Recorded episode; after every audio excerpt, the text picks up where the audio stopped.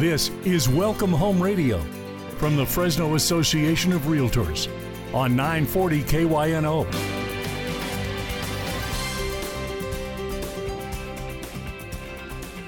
Well, good morning and welcome to Welcome Home Radio. This is Don Scordino, your host on our Valley's most informative real estate talk show. This hour is being brought to you by the Fresno Association of Realtors, and the goal that we have is to provide our listeners the real facts, the real stats about our local market. Um, hey, you wouldn't go into a football game without a well prepared game plan? Well, real estate's no different. We'll provide you the information that will help you make that well prepared game plan so you'll be a winner in the real estate market.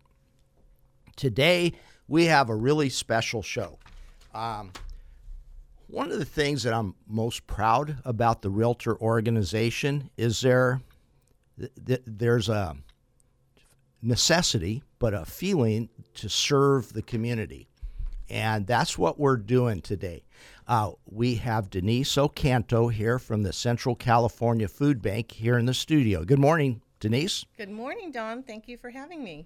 All right. And I have known Denise since high school days. Mm-hmm. Yep. Uh, yeah. Did, you wouldn't talk to me back then. I'm joking. She was very nice. um, but I just couldn't pass that one up. All right. We're going to talk uh, in, in this first segment about the food bank, the necessity for it, what it does, how we can help out. Then we have an interesting one in the second segment. We're talking with a property manager from West LA regarding rent control and some of the buzz about that. Then we have in the third segment, we're going to be talking about homeowners insurance with a young man named Bobby Thistle, who's also our board operator. He's probably going to mute it during the third segment because he's a little nervous, but uh, let's see if he actually does that. Then we're going to come back to Denise and we're going to find out more about the food bank and what we can do. So that's what's on store for today. In our first segment, I'd like to ask Denise Ocanto, what does the Central California Food Bank do? Actually, the Fresno Central California, the Central California Food Bank, we feed people in Fresno, Madera, Kings Kern, and Tulare counties. And in uh, fiscal year 2021-22, we provided 54 million pounds of food to people in our service area. Wait a minute, that's 54 million pounds of food. Yes. Just in our geographical area that you just mentioned? Yes, definitely. Mm-hmm. Wow. And I have to tell you, there was an increase during COVID, um, which affected everyone, of course.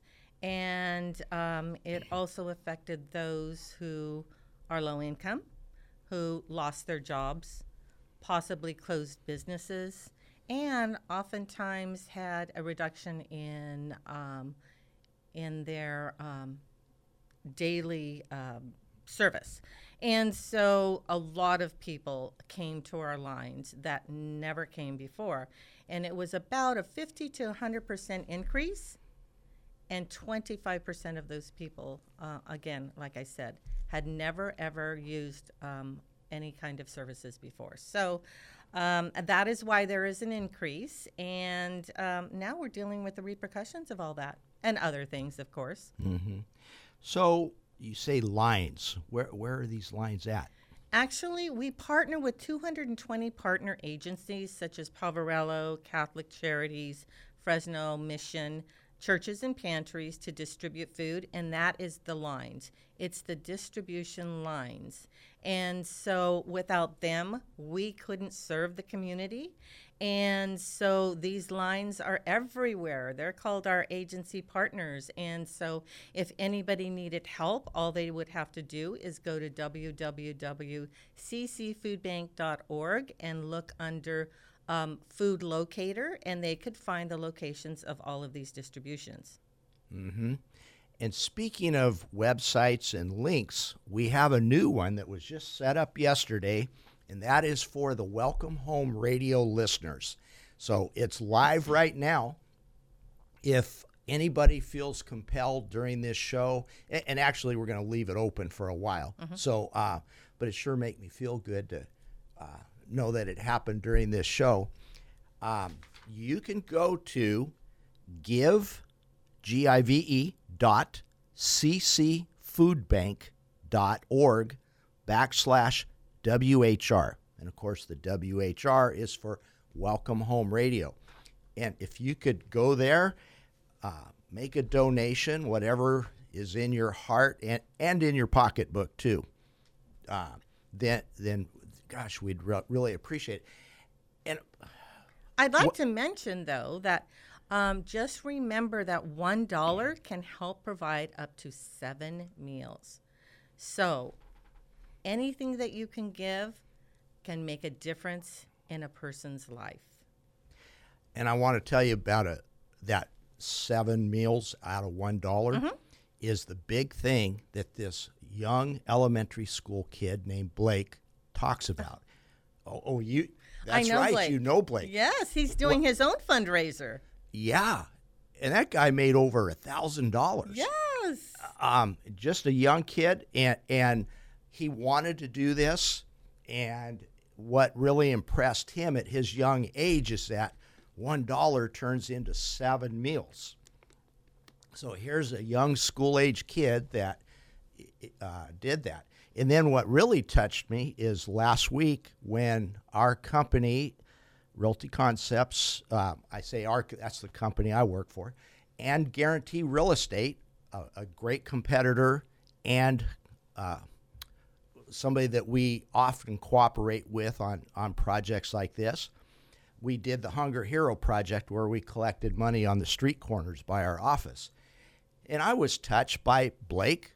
I guess he had an extra 13 bucks that, uh, and I don't know if he got it from his allowance or what, but he put that in my bucket. Oh, that is so sweet.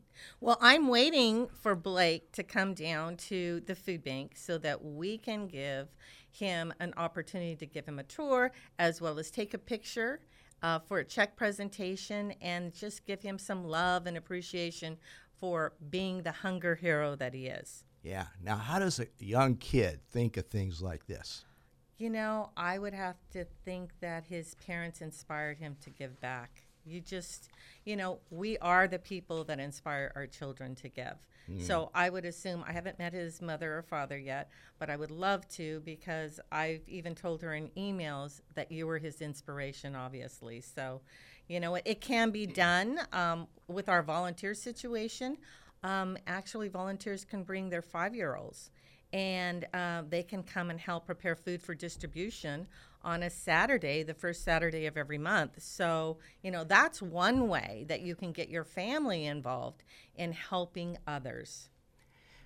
And I want to tell you about last week, last uh, Good Friday, and we're out there. I, I had a two-hour shift on the corner of First and Alluvial with a bucket and a sign to collect money. And I'm going to say for the first 20, maybe 30 minutes, it was frustrating. I had collected nothing. and I'm thinking, oh gosh. And then it was so inspiring. This one lady pulls over, puts the window down, says, I have some for you. It was like 26 cents. But it was the passion in her eyes that made me think, man, she, it's what she had, and she was giving it. A few minutes later, another person pulled over, uh, rolled down the window, put a hundred dollar bill in there, and it started to roll. And then, um, so the key to this, my the lesson learned is don't give up, don't pack it in. It'll, you know, it, it'll eventually happen. And I ended up with a whole bucket full of money that I was able to uh, turn in, and uh, it's part of the Hunger Hero pr- uh, project. Yes, you know, it was um, spearheaded by a thought um, a couple of years ago. And then, of course, COVID shut it down. And then I got a call from Guarantee saying they wanted to do it. And I know that Realty Concepts are the most amazing hunger heroes on the corner.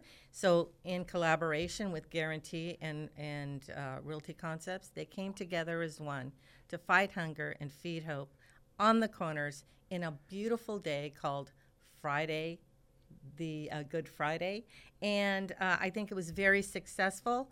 But most importantly, it was blessings for all.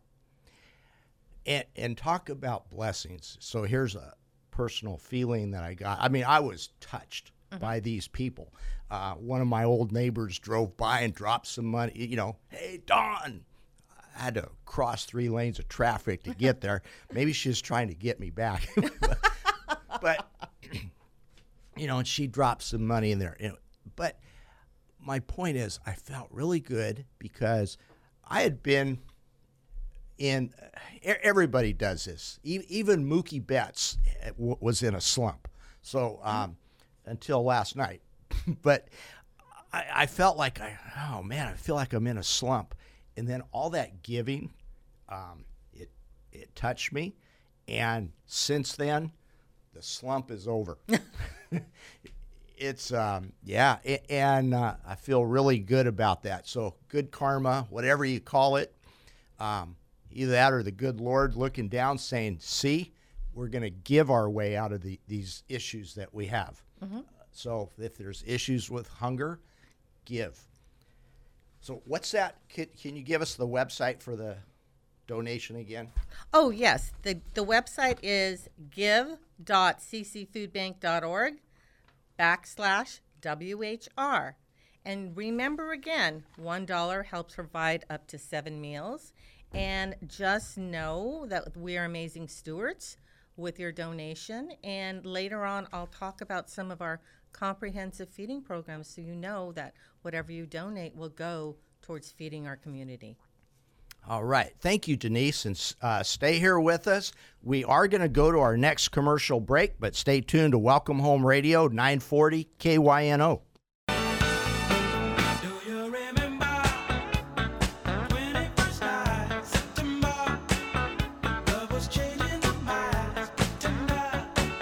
Welcome back to Welcome Home Radio. This is Don Scordino, your host. We have Denise Ocanto from the local food bank here with us. But right now, we're going to go to another guest who is calling in from West Los Angeles, and that would be Irma Vargas. Good morning, Irma. Good morning, Don. Nice Thank- to be talking to you. Yeah, thank you. And so glad that you're calling in because I think you have some really interesting information that will help our, our listeners. Um, and anyway, you, you're a property manager with RST and Associates out of West LA. And um, how big of an area do you cover? So we cover a pretty big area. We cover the greater Los Angeles area, and if people know Los Angeles, it's a pretty big city. But beyond that, we also um, manage in Santa Monica, Beverly Hills, Culver City. We go as far south as Hawthorne, Inglewood, and Long Beach. So it's a pretty big part of LA County that we manage. Now, are they all rent control areas? Because that's our topic uh, for this segment is rent control, because that's something that is being talked about here in the Fresno, the Fresno area. So, a big part of LA County does have some sort of rent control. Uh, the original ones were basically Santa Monica and Los Angeles, is where it initially started in 1978 and 79.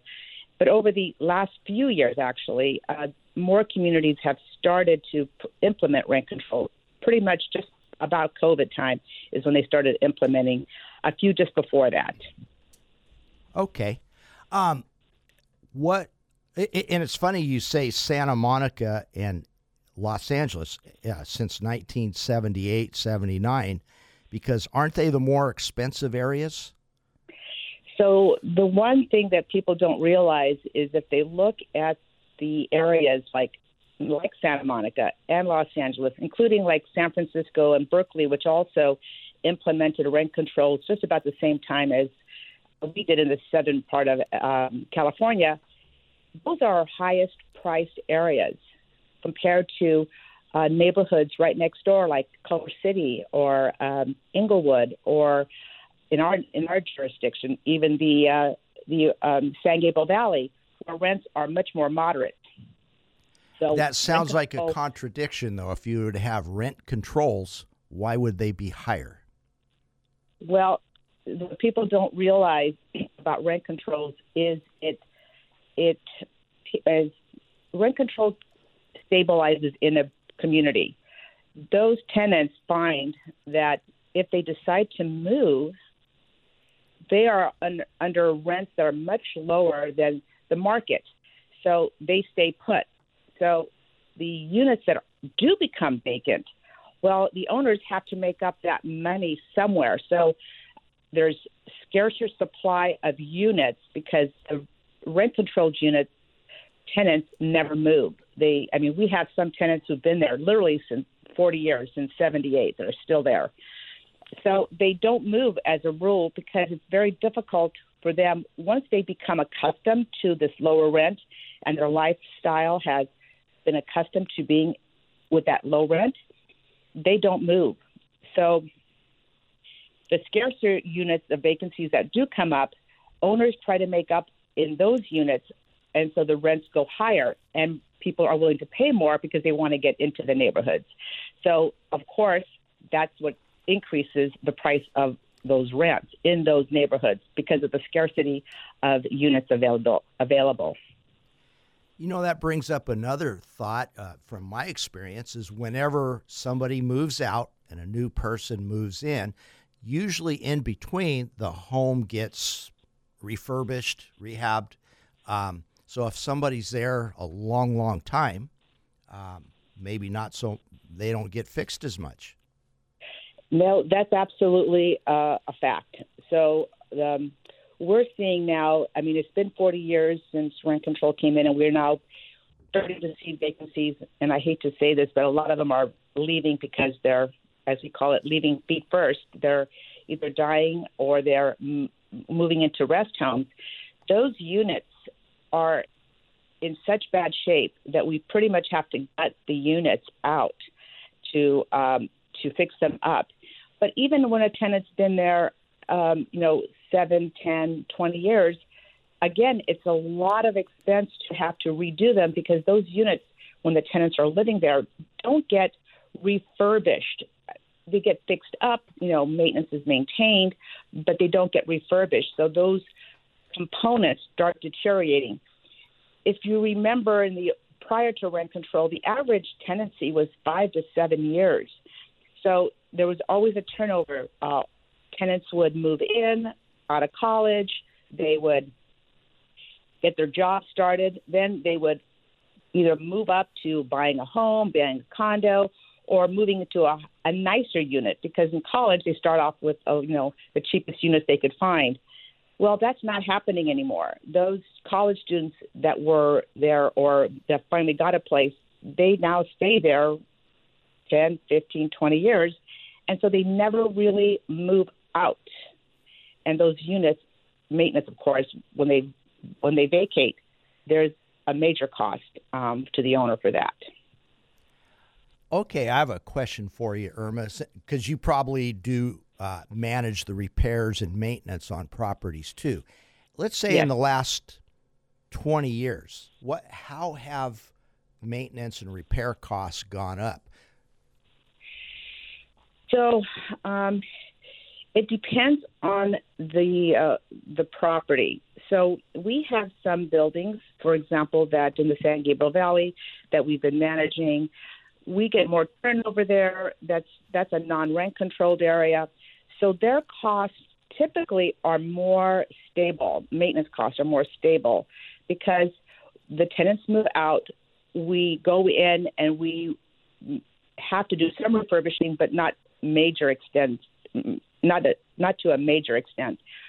In the rent control jur- jurisdictions, when a tenant moves out who's been there for you know multiple years, we're talking about right now anywhere from forty to fifty thousand sometimes just to fix up a unit.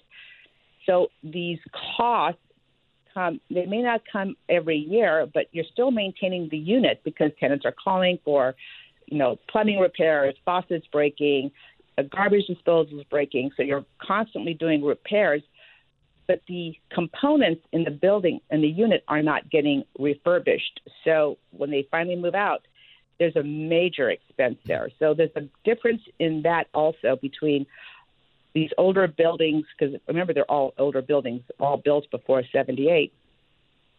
So those buildings have major refurbishing when those tenants move out versus our non-rent controlled areas that we've been able to keep up because the turnover has been a little bit better. I gotcha. So um, let's take a duplex as an example.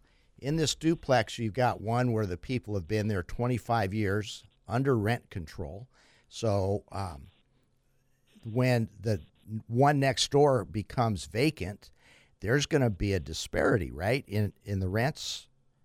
Oh, very much so. Um, what what the new tenants don't realize is they're they're subsidizing the old tenants. You know, the if you look at some of the rent um, for tenants who've been there, you know, uh, 10, 20, or 30 years, just think about the rent increases that the cities have given out. They're minuscule, you know, 1%, 2%. In LA, it's capped at 3%, which doesn't really keep up with CPI. So your costs are get are continuing to increase, and your rent increases are not keeping up with it.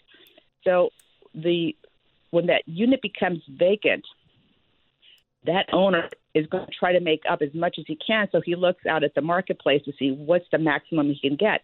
Of course, he's going to raise his rent, his new rent, because that's the only time he has that opportunity is when that unit becomes vacant to get market rent. And he's going to try and get the most possible because he knows once it's rented, it now will be under the rent control and he'll get that 1%, 2%, or 3% increase annually, and that's it. So the old tenant may be paying eight hundred, a thousand dollars. Well, the new rent coming up may be two thousand, twenty five hundred for the exact same unit. Wow. So there's a huge disparity Right. with those units. So let's say a unit becomes available and there's multiple applications for it. What is the property owner most likely to select? Somebody who's going to stay long term or somebody who may be more mobile and moving in a couple, three years? Well, um, I used to say that they would look for the most mobile, but that doesn't happen because tenants become accustomed to this low rent, and even though they become, they're, you know, they are able financially to move out, they don't, right? So, in the last, I would say, 20 years, what owners are looking for is who is going to. Uh, so, let's say you have multiple applicants uh, a family maybe with three kids or two kids, or a single professional who's making a lot of money, who may not call you as much and may not have as much um, wear and tear on the unit.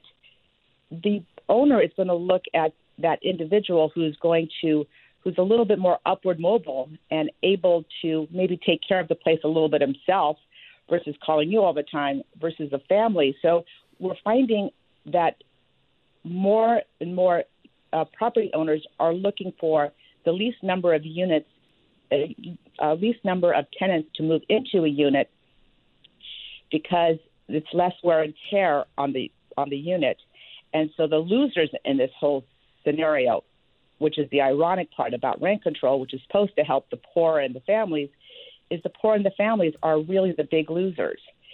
And if you look at the cities I mentioned earlier, like Santa Monica and San Francisco uh, and LA, the the better parts of LA, there are some lower parts, lower income areas of LA, but even there, you'll find that there is a statistically higher income people living in those properties, not low income people. The only low income people are the low income people who were there when rent control first came in and were and stayed in their units, didn't move. So the if you look at the population, Santa Monica and LA is very white, very upward mobile, very high income. And we've got less families. If you look at the school system in like Santa Monica, our numbers in the school system have dropped. Uh, Santa Monica, in fact, has given vouchers to the city of LA because they couldn't fill our schools because families are not moving in. They're Wow. being kept out because of rent control, and people don't understand that part. So, is it fair to say that the unintended consequence of rent control is that it helps the affluent more than it helps the poor? Absolutely, and and if people look at the uh, the statistics, or even look at the uh, census, the U.S. Census for those areas, look at San Francisco. Who's living in San Francisco? It's not the poor. The poor are on the streets. It's the rich. It's the techies. They're all in these rent controlled apartments. The same in Santa Monica and in Los Angeles. It's the high higher wage earners that are actually getting the units. Wow, interesting. Now, I think you were doing property management uh, back when the, uh, pro- when rent control started, right in '78. Yes, I was young back then, but I was. okay, well, me too. In fact, um, you and I talked about this some years ago. I did my first rental in 1978 here in Fresno. So, what did a unit rent for back then in 78, and what does it rent for now if you were to put it on the market? And then I'm going to I- compare it to Fresno. Okay. Well, um, I remember in 1977, just before rent control came in, we had um, three buildings on 7th Street, north of Wilshire, which is a n- nice part of town. We had 30 units there, three 10 unit buildings owned by the same owner, and we had 10 vacancies there. And we were asking $190 a month for a one bedroom, one bath unit, and we couldn't give them away. We finally got them rented at $175 a month.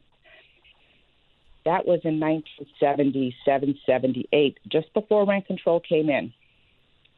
Today, those same units are renting for, depending on how they've been remodeled, anywhere from 28 to 3200 a month. That is quite an increase. Now, uh, compared to Fresno, back in 78, I did my first rental. Uh, It was a single family home for $375 a month.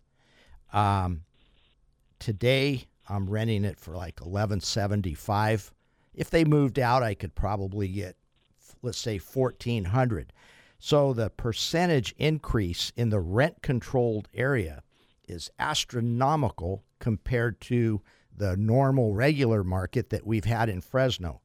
So, it, it, and in 40 something years, you got to factor in inflation and such. But to go from 375 to 1175 is not that great. No, that's pretty modest. Um, but I would, I agree with you. I think rent control has pushed rents up because prior to rent control, number one, um, and I was right out of high school was rented, you know, in a management company. Uh, we didn't raise rents every year. We didn't. Uh, you know, the, we would kind of keep an eye on what's happening in the building, and we would know our tenants. Number one, we actually knew our tenants back then, and so we would decide, you know, maybe when it was a good time to raise it. And we did like five and ten dollar rent increases, and not every year. Once rent control came in, the unintended consequences too was now owners were faced with the idea that wow, we may not get what kind of increase are we going to get next year? So they raised rents every year. So since '78, all those units, if they're still there, get a rent increase every year, and the the dynamics between the tenant and the landlord has disappeared. The city has wedged itself in there. So we get a lot more calls from uh, tenants saying, "Well, I'm going to call the rent control board because they don't like our answer," and we say, "Fine, you know, please call." You know, but the relationship has been severed in, in many cases because they've been told that landlords or property owners are bad people, and uh, to look to them for the answers. Um, I'll never forget an 80 year old lady once called me complaining about a penny, literally a penny, and she called the rent control board, who called me, and I I was went through the calculations with the rent control board, and we were charging a penny less than what she had anticipated based on the rent increase, and she was afraid we were going to try to evict her over this penny. Those are the things that, you know, really bothered me over the years because that woman, if I had able to talk to her myself, I could have answered that question and, and alleviated her fears. But the mistrust that has been put in the tenants by the cities as to how landlords are trying to get rid of them um, makes them fearful of even talking to them. So our communication with tenants is a lot more cold. It's indifferent because they don't trust us, and uh, it's a very sad situation because in our other communities that we don't have rent control, those tenants are are willing to call and talk to us, and we do communicate and we do have that conversation.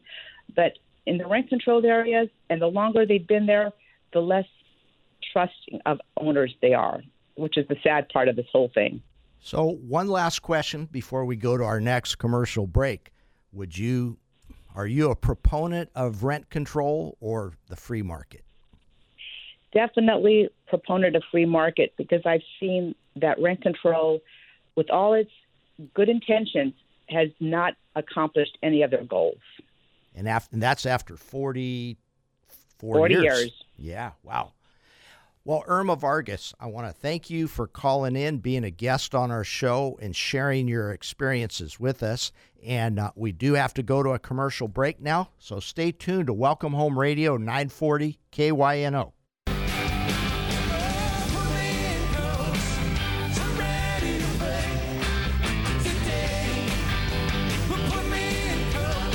Welcome back to Welcome Home Radio. This is Don Scordino, your host. And earlier in the show, we were talking with Denise Ocanto of the Central California Food Bank, and we have set up a link where our listeners can go and help out. Uh, One dollar feeds has seven meals, uh, and so we've already got some money collected. But I want to give you that link again in, in case you haven't um, gotten to it yet. Go to give g i v e dot ccfoodbank.org backslash WHR for Welcome Home Radio. And I do want to say, we, had mentioned that Denise and I had talked last week at the Spirit of Cooperation drive that was by Guarantee Real Estate and Realty Concepts. This one is for Welcome Home Radio solely. So um, we Welcome Home Radio is the what do you call it? A hunger hero? Yes, definitely. Okay. Hey, I have, it's my chance to be a hero. so help me out, guys. go online and donate, please.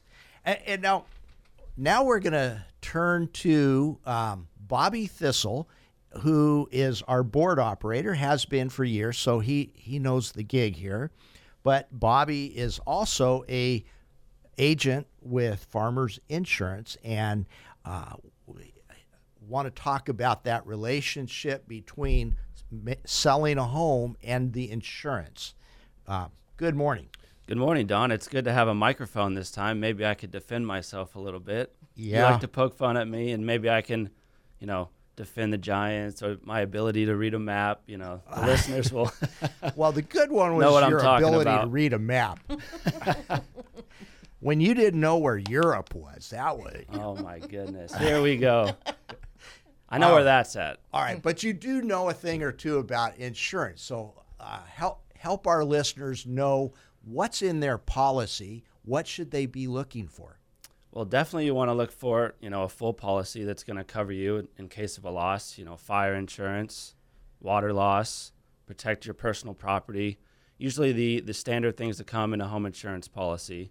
And you want to make sure your deductible is going to be affordable for you if you do have a loss. Um, those are kind of the, the, the major things to look at. And, and really, you know, cost per square foot for a home, if there was a total loss, you want to make sure there's enough money to rebuild. Right. And I've heard people complain saying, "Oh, that, that that's too much insurance uh, for replacement costs because it would only cost me two hundred dollars a foot to rebuild, or- or two hundred dollars a foot to build a home.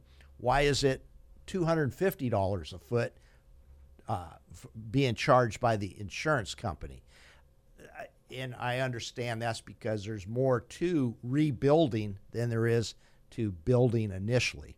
There's demolition costs. Yeah, there's debris removal. You got to have the labor, you got to have the materials. And within a policy period of a year, we could see inflation of wood go up or, you know, roofing material, metal, composition shingles. The prices can go up. So it's important to have that extra extended replacement cost just in case there was that major loss. What is extended replacement cost? So for your normal home insurance policy, you'll have your your dwelling coverage of let's say 300,000. And then and you know, any insurance carrier are going to have options where you can have 10%, 20%, 50% extended replacement costs. So that's going to be extra money in case of inflation to rebuild your home. If that 300,000 wasn't enough, if you have 10,000, you have an extra or 10 uh, 10%, you have an extra 30,000. So, um, I recently had somebody say that, hey, my garage door broke. Should I call my insurance company on that? um, and, and it would, I mean, my first comment was, well, what do you think it's going to cost to to fix this or replace it? And you know, few hundred dollars. So, do you want to be calling your insurance company and turning in a claim for a small one like that? I don't think so. I would advise against doing that because you could, you know, you you could fix it yourself. A friend, a family member, somebody could come replace it for 500 bucks instead of making a claim. And then if you make a lot of claims like that, most companies are going to drop you, and then you have to go find a really expensive insurance company. So it's really not, you know, you're, you're not going to be claiming the smaller things. It's really the stuff that's going to wreck your wreck your life that you want to be claiming about. Right. So, um, save your claims for the catastrophic ones. It, Yeah. And not only that, there's a deductible of usually what a thousand, twenty five hundred dollars. Yeah, exactly. So, Yeah. Mhm. If you turn in a claim for that gets fixed for five hundred, the claim goes against you, but you had Correct. to pay the whole thing anyway. Right, and that's going to stay on your record for five to seven years. So if you try to switch companies, we're going to see it. So yeah, you got to call your agent, call your local agent, and ask them, hey, should I make a claim before you make that phone call? Okay. So that's an advantage to dealing locally with somebody that you know. You can call and ask those those questions. Absolutely. That yeah, that's what we're here for to advise you in in a, in a time of loss. You know, to to make sure that they're not putting in claims that they shouldn't be, or or helping them if they do need to make a claim. You know, guiding them, starting the claims process with them, being there for them. How has the fire situation up in the mountains changed things? Oh, big time. We could talk for many hours on this. Um, yeah, I mean, there's with the catastrophic fires that have happened in the state of California, um, it's been harder for people that are buying property up in the mountains to get affordable insurance or just people that have been there for 20 years, never had a claim, but insurance companies are leaving the state of California. But good thing is there's the California Fair Plan, which is a, a state program that provides insurance to you no matter where you are. Um, it's not you know necessarily the cheapest, but they're going to provide fire insurance for you. And then companies like you know Farmers, Allstate, Geico are going to provide a wraparound policy to cover the other losses like water, theft, liability. So there's you really have to get two insurance policies to protect yourself now, and and that affects people here in the valley. I mean, a lot of people have homes in Shaver Lake area, you know, like cabins, or their their their parents are up there, and it's making it harder. The insurance market is getting more difficult for fire insurance, as as opposed to like Arizona or places like that that don't deal with this. So many people get their insurance policy when they buy a home, and I'm going to bet they don't talk to their insurance agent for years and years until there is a claim. Is that advisable, or is it good to check in once in a while? No, see, we do some at Farmers called the Farmers Friendly Review. So every renewal, we just check in because people's lives change. You know, they have kids or, you know, they get a new job or you just want to check in. Hey, maybe you've acquired more things, you want to increase things or maybe cut back on certain things. And so, yeah, we provide that review and just check in. Are you okay with your coverage? And yeah, it's important to check in. And that's an advantage of having an agent All right. that's local. You could go have a cup of coffee or meet up and, and chat about what you need. Excellent. Well, thank you very much for sharing your information with us today. And keep in mind, it is important to talk to your agent. Have a good agent that you know, and and uh, talk to them and keep everything updated. Thank so you, Don. Thank you, Yeah, Bobby thank you. Thistle of uh, Farmers Insurance. He also is a new, brand new affiliate member of the Fresno Association of Realtors. I, I told him he couldn't come on the show. He couldn't come on this side of the glass in the studio until he became an affiliate. so, with that, we're going to our next commercial break, but stay tuned to Welcome Home Radio 940 KYNO. If I could just come in, I swear I'll leave. Won't take nothing but a memory from the house that built me. Welcome back to Welcome Home Radio. This is Don Scordino, your host, and we're coming back to speaking about the Central California Food Bank with Denise Ocanto. Um, and I do want to say that I, both her and I have given out the website where you can go and make an online donation. We're already over $500. So, what, what does that do and who does it go to, Denise? Well, that's already 3,500 meals, but I will have to tell you that it affords us an opportunity to continue to feed 350,000 people a month. And those are seniors who are on a fixed income, their families who are working families who have to make ends meet, and they're veterans, individuals, and also college students. We collaborate with Fresno State, Reedley College, uh, City College, and um, because all of them have to have pantries for our students, our college students, our futures. And so I want to let those who are considering to donate to know the impact their donation will make. And for those who have donated, um, these are the programs that you're supporting. We have a backpack program. We have ch- 12 schools involved, and we have 2,050 students who receive backpacks every Friday for them and their families over the weekends. We have school pantry site. We have four school pantry sites, three in Fresno Unified School District and one in Firebaugh. And uh, through that program, 2,000 2,050 students receive backpacks. Um, oh, I'm sorry, the school pantry program, there's four school pantries, three in the Fresno Unified School District, uh, one in Firebaugh, and that 675 families receive food during the month. Um, rural areas, rural schools, 10 schools are involved, 3,000 receive um, uh, boxes. Farm worker program, we have four locations, 1,200 uh, families receive boxes for um, them and their families. Groceries to go. We have uh, 13 groceries to go sites, and it's like a pantry. We have one at our facility. And so, if you know of anybody who needs immediate services, um, primarily for, Im- im- excuse me, it is primarily for people who work, immunocompromised individuals who can go online, make an appointment, schedule, drive up, and pick up the groceries. It is such an easy program, but I will have to say, because of the things that are happening with inflation and also rising prices in food and gas, um, we are so booked. We are actually booked up until May 2nd at our facility at uh, 4010 East Amendola Drive. So that is also creating um, an emergency situation for those who are struggling. And then we have our senior hunger site. We have three sites. 400 seniors receive boxes um, monthly. And so these are the people that you are supporting. These are the programs that are so important that make a difference in these people's lives.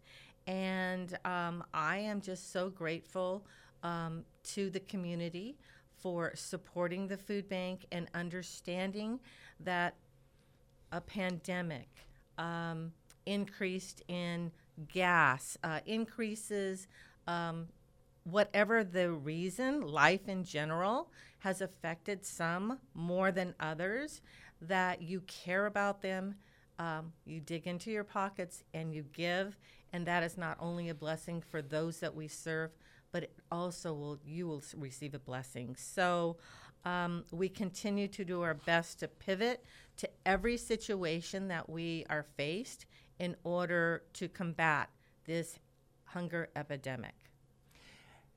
And the gift of food is really something that you feel.